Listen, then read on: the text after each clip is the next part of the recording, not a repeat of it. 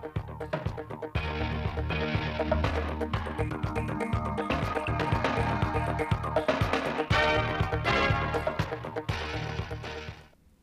kính chào quý vị và các bạn đến với bản tin thời sự 10 giờ thứ ba ngày 4 tháng 4 năm 2023 của Đài Phát thanh Truyền hình Thanh Hóa. Chương trình được thực hiện trực tiếp trên sóng FM tần số 92,3 MHz Hôm nay dưới sự chủ trì của đồng chí Đỗ Trọng Hưng, Ủy viên Trung Đảng, Bí thư tỉnh ủy, Chủ tịch Hội đồng nhân dân tỉnh, hội nghị lần thứ 21 Ban chấp hành Đảng bộ tỉnh khóa 19 đã được tổ chức để đánh giá tình hình thực hiện nhiệm vụ phát triển kinh tế xã hội, bảo đảm quốc phòng an ninh, xây dựng Đảng và hệ thống chính trị quý 1, nhiệm vụ trọng tâm quý 2 năm 2023 và một số nội dung quan trọng khác. Khai mạc hội nghị, đồng chí Bí thư tỉnh ủy Đỗ Trọng Hưng nêu rõ, Quý 1 năm 2023 đi qua trong bối cảnh có những thuận lợi nhất định, đi liền với rất nhiều khó khăn thử thách lớn hơn và gai gắt hơn. Trong điều kiện đó, dưới sự lãnh đạo của Đảng, tỉnh ủy, hội đồng nhân dân, ủy ban nhân dân, ủy ban mặt trận tổ quốc Việt Nam tỉnh Thanh Hóa, các cấp ủy đảng, chính quyền đoàn thể trong tỉnh đã bám sát thực tiễn, kịp thời đề ra nhiều chủ trương biện pháp đúng đắn, vừa giải quyết những vấn đề ngắn hạn, trung hạn, vừa tạo tiền đề cho phát triển bền vững trong dài hạn và đã đạt được nhiều kết quả quan trọng. Thông tin chi tiết về hội nghị chúng tôi sẽ chuyển tới quý vị và các bạn trong bản tin thời sự tiếp theo. Theo kế hoạch, chương trình lễ kỷ niệm 60 năm thành lập đô thị Sầm Sơn và khai mạc lễ hội du lịch biển Sầm Sơn năm 2023 sẽ tổ chức vào ngày 22 tháng 4 năm 2023 tại sân khấu Quảng trường biển, phường Trung Sơn, vừa được truyền hình trực tiếp trên sóng VTV1, Đài Phát thanh Truyền hình Thanh Hóa. Điểm nhấn đặc sắc của sự kiện là chương trình nghệ thuật và màn bắn pháo hoa tầm thấp. Thông qua sự kiện, nhằm giới thiệu đến nhân dân du khách trong và ngoài nước lịch sử hình thành và phát triển của đô thị Sầm Sơn 60 năm qua, những đổi thay tích cực, chuyển biến mạnh mẽ trong diện mạo đô thị đang từng bước xây dựng và phát triển, trở thành đô thị du lịch trọng điểm quốc gia, điểm đến lý tưởng của du khách trong nước và quốc tế. Thưa quý vị và các bạn, hiện nay tỉnh Thanh Hóa có 317 sản phẩm ô cốp, trong đó có hơn 20% sản phẩm nghề truyền thống, làng nghề và làng nghề truyền thống. Thực tế cho thấy hầu hết các sản phẩm làng nghề được gắn sao ô cốp đều phát triển vượt trội, bình quân tăng từ 20 đến 25% so với trước khi tham gia chương trình. Trong đó, có một số sản phẩm từ nghề có truyền thống của huyện Nga Sơn đã xuất khẩu sang các thị trường như Mỹ, Nga, Cộng hòa Séc, Tây Ban Nha. Để các sản phẩm ô cốp được phát triển mạnh và bền vững, Văn phòng điều phối nông thôn mới tỉnh đã phối hợp với các địa phương chủ thể ra mắt 16 điểm trưng bày giới thiệu bán các sản phẩm ô cốp và các sản phẩm hàng hóa đặc trưng từ các vùng miền. Hiện toàn tỉnh có hơn 6.500 tàu cá, trong đó hoạt động vùng khơi là 1.166 chiếc. Thực tế hiện nay, nhiều chủ tàu, thuyền trưởng chưa ghi hoặc ghi chưa đầy đủ nhật ký khai thác thủy sản và thông báo trước 1 giờ cập rời cảng với các ban quản lý cảng cá theo quy định. Hiện trên địa bàn tỉnh còn 41 tàu cá có chiều dài 15 mét trở lên chưa lắp thiết bị VMS theo quy định. Chi cục Thủy sản Thanh Hóa đã giả soát nguyên nhân, vị trí neo đậu của từng tàu và phối hợp với các đồn biên phòng tuyến biển, ủy ban dân các huyện, thị xã thành phố ven biển, quản lý chặt chẽ các tàu cá này, kiên quyết không cho tàu cá ra khơi tham gia khai thác khi chưa lắp đặt thiết bị VMS. Trước nhu cầu bức thiết của người lao động, Trung tâm Dịch vụ Việc làm Thanh Hóa đã tích cực nắm bắt tình hình người lao động thất nghiệp chưa có việc làm tại các địa phương để tổ chức tư vấn, giới thiệu việc làm, học nghề, đồng thời tăng cường tổ chức các phiên giao dịch việc làm nhằm kết nối doanh nghiệp với người lao động. Chỉ tính trong quý 1 năm 2023, trung tâm đã tổ chức 8 phiên giao dịch việc làm định kỳ tại trung tâm và 3 ngày hội việc làm tại các huyện Lang Chánh, Hà Trung và thị xã Bỉm Sơn với tổng số 99 lượt doanh nghiệp tham gia tuyển dụng và 6.484 lượt người lao động tham gia. Thông qua các phiên giao dịch việc làm, đơn vị đã kết nối việc làm thành công cho 637 lao động có nhu cầu tìm việc làm trong nước, đi làm việc ở nước ngoài và học nghề.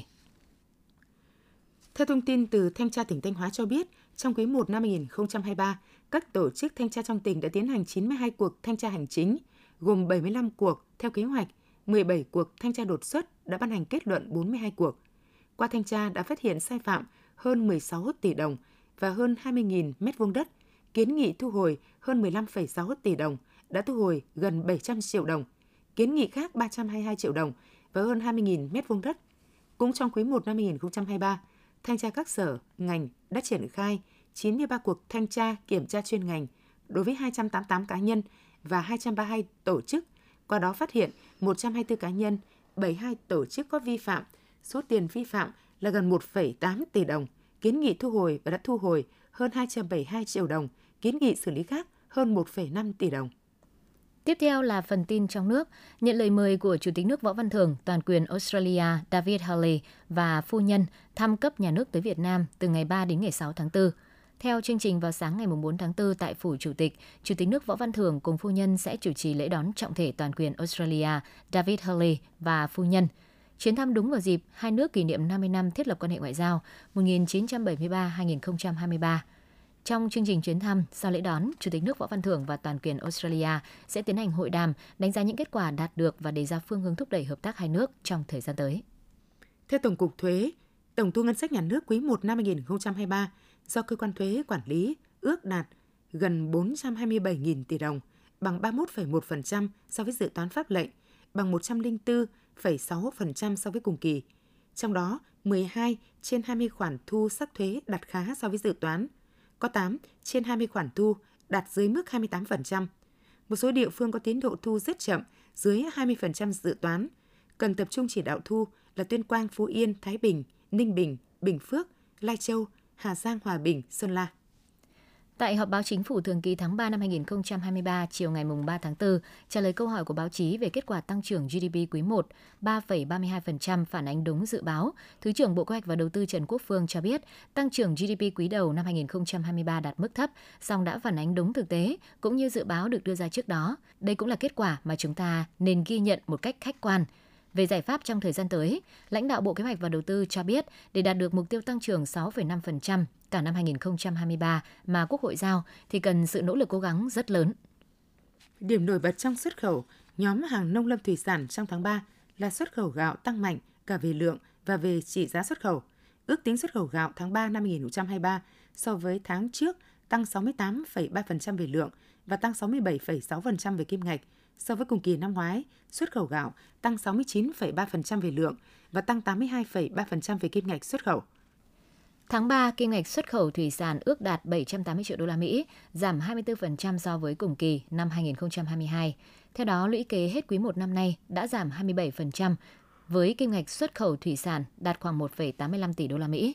Nguyên nhân khiến xuất khẩu thủy sản giảm là do thị trường thế giới vẫn bị tác động nặng nề bởi lạm phát, kinh tế suy giảm, khiến nhu cầu tiêu thụ và nhập khẩu thủy sản giảm, giá nhập khẩu cũng giảm theo. Dự báo xuất khẩu thủy sản sẽ hồi phục dần từ quý 2 sau khi diễn ra các chương trình hội trợ quốc tế tại Mỹ và Liên minh châu Âu, thu hút thêm các bạn hàng đến với Việt Nam và có thêm cơ hội lớn sau khi Trung Quốc mở cửa trở lại hoàn toàn sau thời gian dài dịch COVID-19. Ngày 3 tháng 4, 60 doanh nghiệp tứ xuyên đã có mặt tại Hà Nội để khảo sát tìm kiếm các cơ hội hợp tác thương mại đầu tư với các doanh nghiệp Việt Nam. Trung Quốc là một trong những thị trường xuất khẩu quan trọng hàng đầu của Việt Nam. Đặc biệt, khi sức mua tại thị trường Mỹ và châu Âu đang gặp khó khăn. Tại diễn đàn trao đổi giữa khoảng gần 60 doanh nghiệp của Trung Quốc và gần 50 doanh nghiệp của Việt Nam, các nhà nhập khẩu Trung Quốc quan tâm nhiều tới các nông sản của Việt Nam, đặc biệt là thủy hải sản. Việt Nam hiện có 8 di sản được UNESCO công nhận là di sản văn hóa và thiên nhiên thế giới và 14 di sản được UNESCO công nhận di sản văn hóa phi vật thể của nhân loại. Trong chương trình ký ức thế giới của UNESCO, Việt Nam có 7 di sản tư liệu được UNESCO ghi danh. Ngoài ra, Việt Nam còn có 9 khu dự trữ sinh quyền thế giới. Việt Nam hoàn toàn có lợi thế để phát triển du lịch văn hóa. Nếu những di sản được khai thác hợp lý, sẽ góp phần để lại ấn tượng tốt đẹp trong lòng du khách, giúp họ có những cái nhìn sâu sắc hơn về những giá trị văn hóa bản địa, làm cho họ cảm thấy thích thú và muốn quay trở lại nhiều lần tiếp theo. Khu du lịch quốc gia Sapa vừa tổ chức công bố quy hoạch phát triển tầm nhìn đến năm 2040, vừa được Thủ tướng Chính phủ phê duyệt Ông Tô Ngọc Liễn, Chủ tịch Ủy ban dân thị xã Sapa, tỉnh Lào Cai cho biết, đồ án quy hoạch chung được thông qua giúp định hướng phát triển khu du lịch quốc gia Sapa, thị xã Sapa mang tầm quốc tế, có hạ tầng và dịch vụ đồng bộ, hiện đại, đáp ứng nhu cầu phát triển du lịch, đô thị và nông thôn bền vững, đồng thời tạo khung pháp lý để quản lý xây dựng, thu hút đầu tư hiệu quả, đáp ứng điều kiện đón 8 triệu lượt du khách đến năm 2030 và 12 triệu lượt du khách đến vào năm 2040. Bộ Giáo dục và Đào tạo vừa gửi công văn đề nghị các sở giáo dục và đào tạo, các trường đại học, học viện, trường đại học cao đẳng sư phạm tích cực chỉ đạo, tổ chức thực hiện các hoạt động hưởng ứng Ngày Toàn dân hiến máu tình nguyện ngày 7 tháng 4 năm 2023. Bộ Giáo dục và Đào tạo yêu cầu các cơ sở đào tạo nâng cao nhận thức của cán bộ giáo viên, nhân viên, học sinh, sinh viên về mục đích ý nghĩa cao đẹp của việc tham gia hiến máu cứu người, thông qua việc đẩy mạnh truyền thông trên các phương tiện nhằm khuyến khích động viên cán bộ giáo viên, nhân viên, học sinh, sinh viên tham gia hiến máu tình nguyện thường xuyên, hiến máu tình nguyện nhắc lại định kỳ.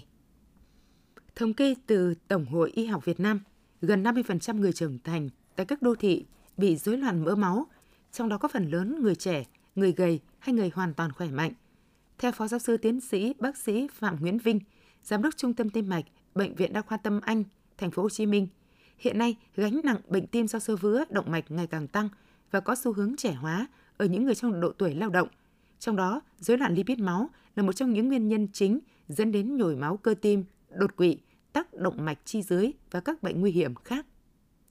Quý vị và các bạn vừa theo dõi bản tin thời sự của Đài Phát thanh và Truyền hình Thanh Hóa. Xin kính chào tạm biệt và hẹn gặp lại trong các chương trình sau.